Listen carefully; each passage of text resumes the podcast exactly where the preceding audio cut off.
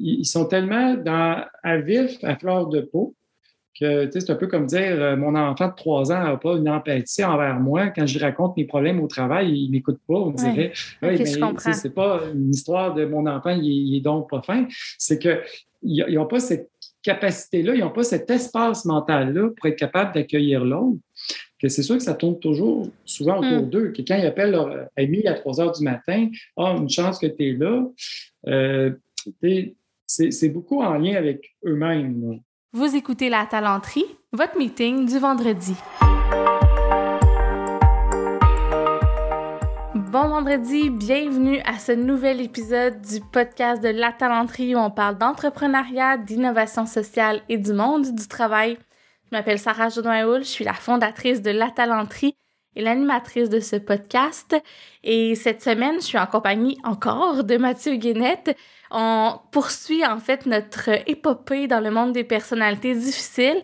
Cette semaine, j'ai demandé à Mathieu de nous expliquer ce qu'est une personnalité limite, donc on va dire un TPL, quelqu'un qui a un trouble de personnalité limite, souvent connu sous le nom de borderline en anglais.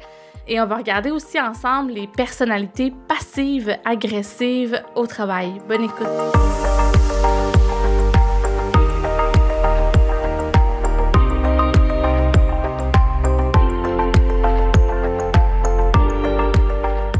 Salut Mathieu. Ouais, salut.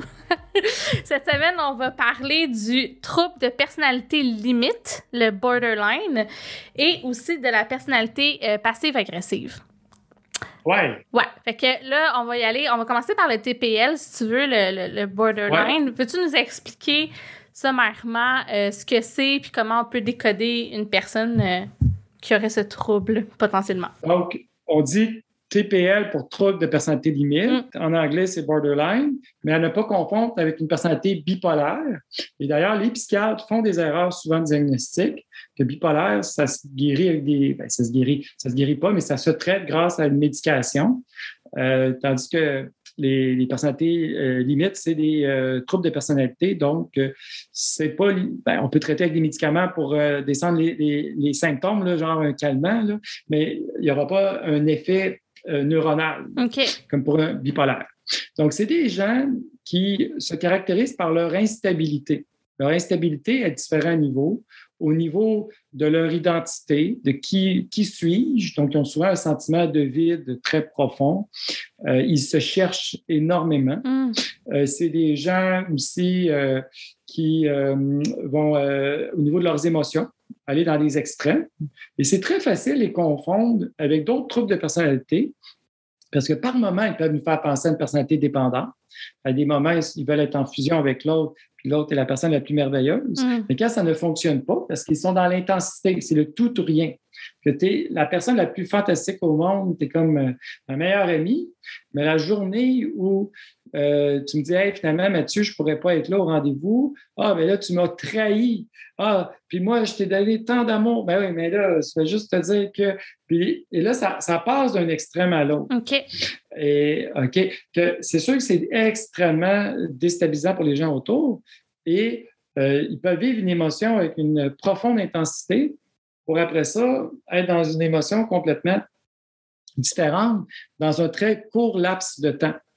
Euh, et, que là, des fois, ils peuvent nous faire penser à la personnalité dépendante quand ils sont en fusion, mais des fois à la personnalité paranoïaque quand ils sont dans méfiance extrême. Mm-hmm. Des fois même à une personnalité antisociale quand ils décident de se venger parce que là, ils en ont marre. Ils peuvent aller vers la criminalité parce que là, euh, ils sont dans, tout leur état. Mais après ça, ils regrettent. Ils se sentent coupables. Puis là, ils disent Ah, je ne peux pas croire. Puis là, ils peuvent se mutiler. Ils peuvent faire des menaces de suicide ou se suicider, faire des tentatives de suicide. Et, euh, et c'est ce qui fait en sorte que ceux énormément, eux-mêmes ont des difficultés à suivre, puis ils sont euh, beaucoup euh, tentés d'aller vers des sensations fortes.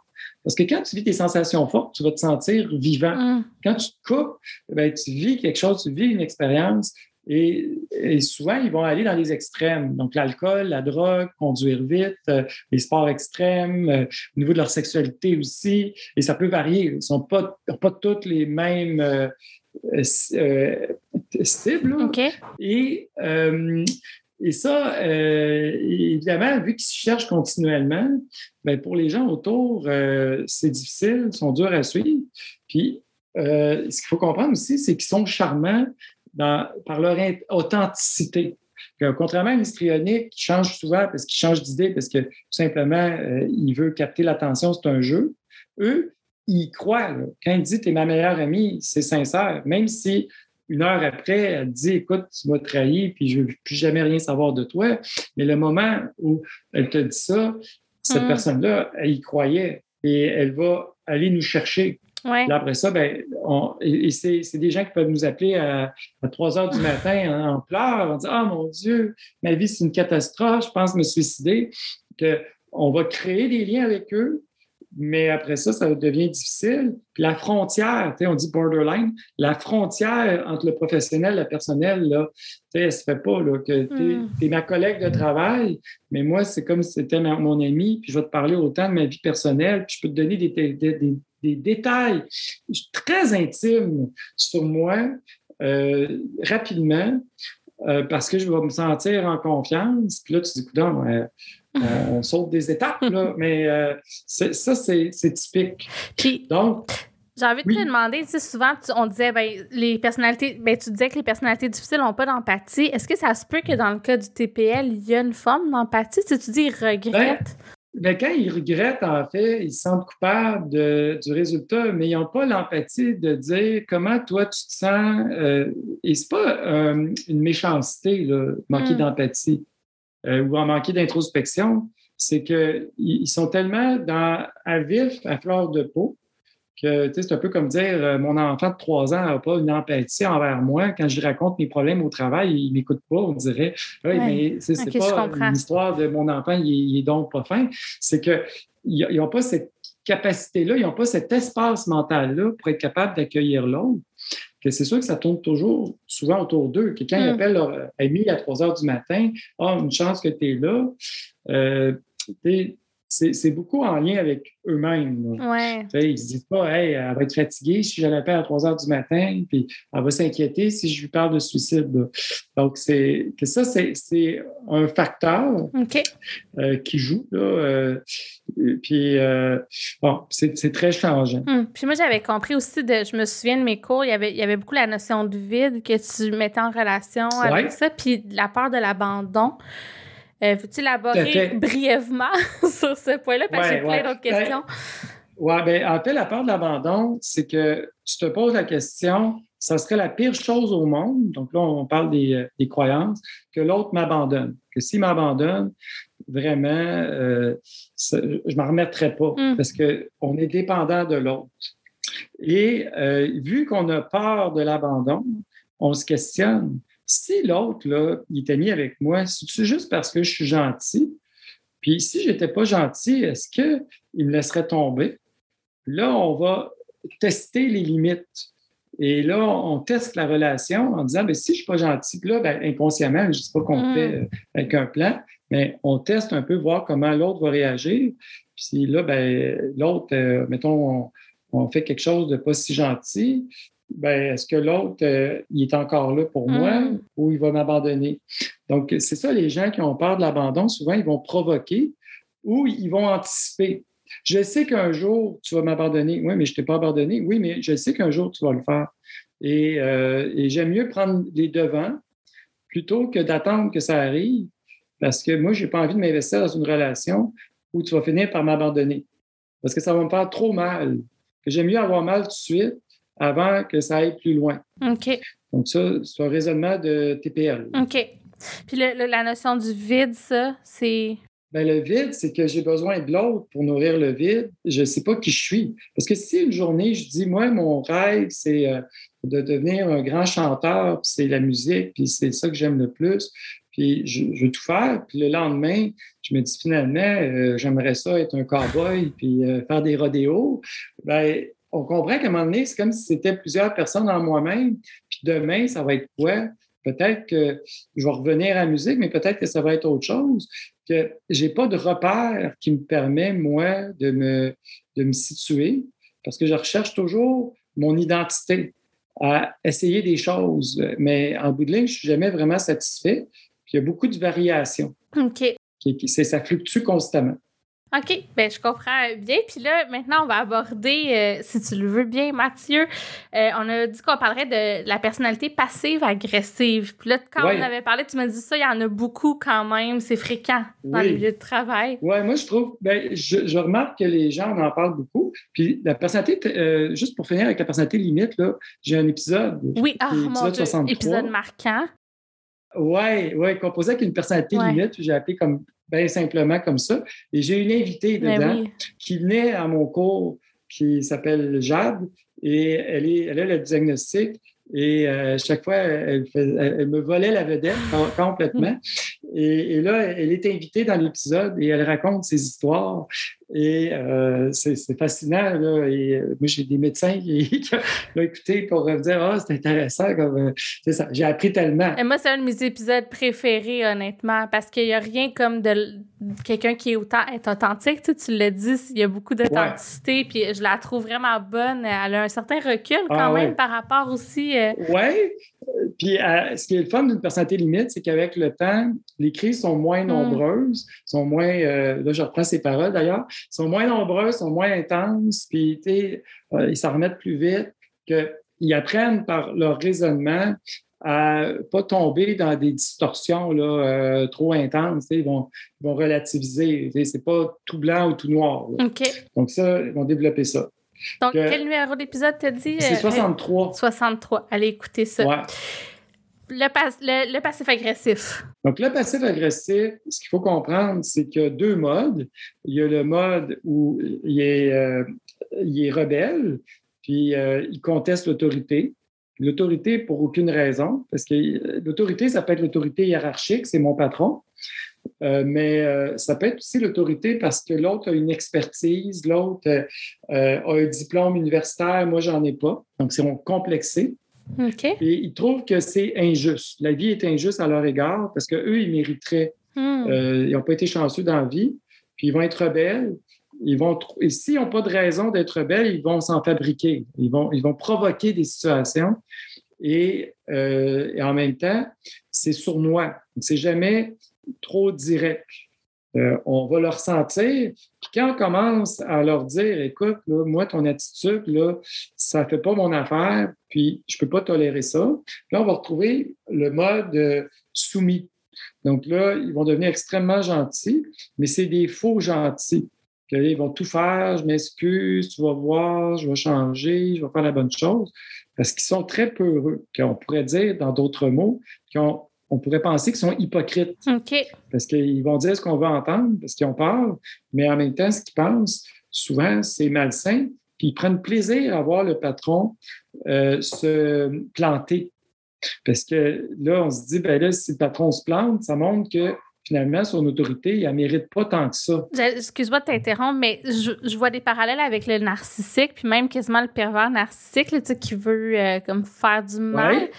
Euh, veux-tu, veux-tu expliquer la nuance ou euh, c'est une question de gradation? Ou? Ben, un, là, passif-agressif, c'est vraiment en lien avec des gens avec qui j'ai l'impression qu'ils sont supérieurs. OK. c'est si. Et qu'avec d'autres personnes, je ne vivrais pas cette dynamique-là. Et, euh, donc, ça, c'est la première des choses. Tandis qu'une personnalité narcissique, c'est le contraire. C'est les gens qui sont en dessous de moi que je vais être vraiment condescendant les gens en haut, je les trouve fantastiques, puis je veux avoir leur égard. Je, voudrais euh, faire partie de leur club. Tandis que passif-agressif, c'est un peu l'inverse. Et aussi, passif-agressif, c'est tout est en, sourdine. Ils sont passifs. Donc, c'est tout est, fait par en dessous. Puis, beaucoup l'anxiété qui caractérise, parce qu'en le fond, ils se sentent facilement menacés par le talent des autres. Et euh, ils vont trouver des dynamiques aussi pour aller chercher le lien avec les autres, aller chercher l'enfant chez les autres. Hey, ça n'a pas de bon sens, comment le patron t'a parlé? Tu dois être fâché. Hein? Tu n'étais pas si fâché que ça, mais en y pensant, tu dis c'est vrai ça. Puis là, hmm. je suis fâché, moi. Puis là, et là, il, génère une dynamique autour. Parce que s'ils développent une culture malsaine dans l'organisation, dans l'équipe, pour eux, ils vont se cacher. Ils vont dire, c'est pas un problème d'individus, c'est pour moi le problème. C'est toute l'équipe le problème. Donc là, on est huit dans l'équipe, mm. les huit, ça ne fonctionne pas. C'est quoi le problème quand il y en a huit qui ne fonctionnent pas? Ben, c'est le patron. Et là, ben, on va remettre en question la hmm. légitimité du patron. Puis là, le passif agressif fait Yes, j'ai réussi mon bon coup. Mais c'est des gens qui vont avoir peur de foncer. Souvent, ils se sabotent eux-mêmes. Tandis que le narcissique, il va chercher toutes les occasions pour être capable de se mettre en valeur, puis pour monter les échelons, même s'il n'y a pas les talents, il va se dire c'est pas grave, en autant que j'ai le titre, je suis content. Parce que le passif agressif, souvent, euh, il est mieux rester dans l'ombre et chialer, et il va agir par en dessous. Donc, il est cynique. Le hmm. cynisme est une arme passive-agressive par excellence. Parler dans le dos du patron, dire en réunion, ben oui, il n'y a pas de problème, tout est beau. Mais quand la réunion est finie, parler aux autres employés, ça n'a pas de bon sens. Qu'est-ce qu'ils nous demandent? Puis les réseaux sociaux, là, souvent, quand on agit de façon anonyme, les trolls, ça, c'est du typique de passif-agressif. Okay. Pas plus passif-agressif que ça. Tu, sais, tu dis, tu t'en prends une vedette tu n'aimes pas ça parce qu'elle est riche, parce qu'elle est populaire. Tu n'as rien fait, mais elle t'a fait quelque chose parce que toi, tu n'as pas la richesse, tu n'as pas la popularité qu'elle a. Hmm. Donc, ça t'écarte et tu vas trouver une façon de l'haïr. Puis tu vas trouver un point sensible. Et là, ben, tu vas provoquer ça.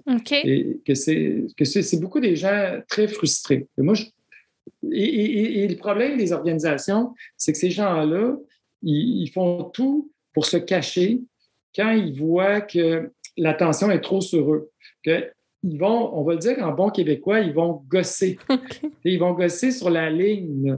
Je ne suis pas sûr, mais peut-être, mais c'est assez dérangeant, mais pas assez pour qu'on puisse intervenir. Je me souviens aussi dans, de, écoute, je me souviens, ça fait 10 ans que j'ai suivi ton cours, je me souviens que tu avais expliqué que des fois, c'est des employés qui vont tu sais, mettons, exemple, être en retard, euh, tu sais, euh, arriver flush à l'heure. De, deux minutes. Oui, c'est ça. juste pour gosser. Puis, à un moment donné, juste avant d'avoir, tu sais, je sais pas, le congédiement ou la conséquence dans la politique, là, ils redeviennent corrects pour un bout.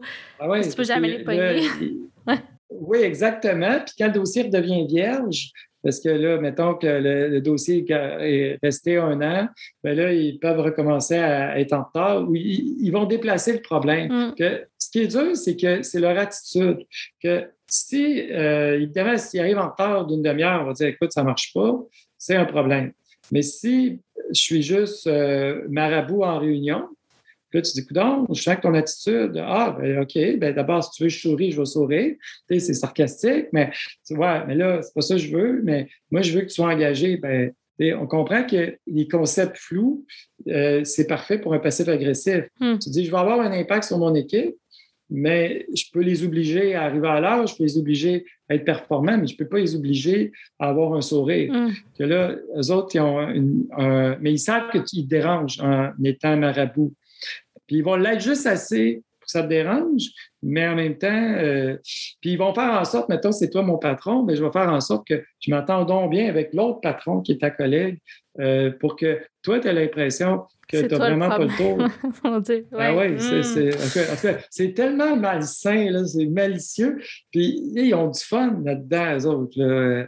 mais toutes les réflexions qu'on a, mettons, je dis Bill Gates, c'est un écœurant parce qu'il m'écœure, tu sais, que là, il y a de l'argent, il m'écœure, c'est sûr. C'est sûr que c'est un exploitant s'il est riche parce qu'il a probablement il a volé quelque chose à quelqu'un. Et il devrait donner de l'argent aux pauvres, là, il devrait faire ci ou, euh, tu sais, qu'on a euh, en général socialement euh, un malaise avec les gens qui ont du pouvoir, que ce soit des politiciens, que ce soit des patrons. Et ça, je trouve que c'est un phénomène je pense que ça serait ah. important euh, de mettre sous la loupe. C'est comme si on pouvait être passif-agressif socialement, puis on se rend compte qu'il y a beaucoup de gens qui sont activement désengagés et qui vont faire semblant de participer aux objectifs de l'organisation, mais qui en réalité prennent plaisir quand l'organisation a des problèmes. Et euh, ça, ben, c'est très difficile et très dangereux pour les organisations. Hmm. Puis qu'est-ce qu'on fait pour euh, rapidement, en deux minutes, là, euh, on, va, on va commencer par la personnalité passive-agressive. dans des situations comme ça, y a-t-il des trucs ou des... Oui, ben, le truc, là, c'est la première des choses, c'est un, de les encourager à être authentiques. Puis c'est sûr que s'il est authentique, puis on le punit, parce qu'il dit Ah, tu sais, ces temps-ci, je ne suis pas très motivé. Ah ouais, tu n'es pas très motivé. En tout cas, euh, tu es mieux de. Ben là, évidemment, il va se cacher encore plus. Il faut trouver une façon de dire c'est de valoriser le désaccord. De dire c'est correct d'être en désaccord. Moi, j'aime ça, les gens qui sont courageux. Il y a, tout se dit, il y a une façon de le dire. Puis, euh, que tu sois critique envers l'organisation, ben, si c'est fait avec décorum, ben moi, euh, je trouve que c'est euh, parfait. Et, là, on, vient élargir. Arrête de te cacher, arrête d'être passif. Puis quand tu es plus actif, tu as moins le goût d'être agressif quand tu t'exprimes puis tu te sens écouté que, moi, je hmm. dirais que ça, ça serait une bonne piste. OK, très, très, très intéressant. Et pour la personnalité, là, c'est plus difficile parce que je pense que c'est un trouble de la personnalité souvent, mais disons quelqu'un qui aurait des caractéristiques TPL. Ben, je dirais que c'est de les aider à faire un raisonnement constructif en se posant les questions qui vont les amener eux-mêmes à un raisonnement. Donc, on va leur poser au début, mais à un moment donné, ils vont devenir autonomes parce qu'ils vont se poser eux-mêmes les questions qui vont les aider. Exemple, puis jamais jouer sur la culpabilité ou la hmm. morale, c'était pas bien ce que tu as fait. On parle comme un parent qui parle à un enfant, mais dire, euh, tu sais, je sais que tu trouves ça difficile ta situation, puis tu es désolé d'avoir été fâché la dernière fois. Ah oui, je sais, c'était effrayant, ça n'a pas de bon sens. Puis moi, ce, qui m'intéresserait surtout de savoir, c'est qu'est-ce qui a fait en sorte que, d'après toi, qui a été un déclencheur. Là, on les amène à se concentrer sur des éléments un petit peu plus rationnel. Et là, ça, ça les aide euh, à, cheminer. Puis euh, le meilleur conseil, c'est agir quand c'est chaud et euh, non, contenir quand c'est chaud. Excuse-moi. non, c'est le contraire. contenir quand c'est chaud, puis agir quand c'est froid. Donc, chaud, c'est quand il t'émotive. C'est pas le temps de faire une thérapie. Parle-moi de. Qu'est-ce qui te déclenche en, ce moment? Ouais. juste passer à travers la crise. Qu'est-ce qui te ferait du bien? Comment pour relaxer, pour. Prends un temps d'arrêt? On va se reparler. Puis quand la personne est à froid, bien là, on va agir. La prochaine fois, là, comment tu aimerais qu'on agisse là-dedans. Merci beaucoup. On va inviter les gens à réécouter euh, ton épisode. Je vais mettre les liens vers toutes les ressources. 37 pour le général et euh, l'épisode 63 spécifiquement avec la personnalité limite avec mon invité, à ne pas manquer. Euh, merci beaucoup, Mathieu. Écoute, on se retrouve la semaine prochaine pour un dernier épisode sur les troubles de la personnalité. bye bye.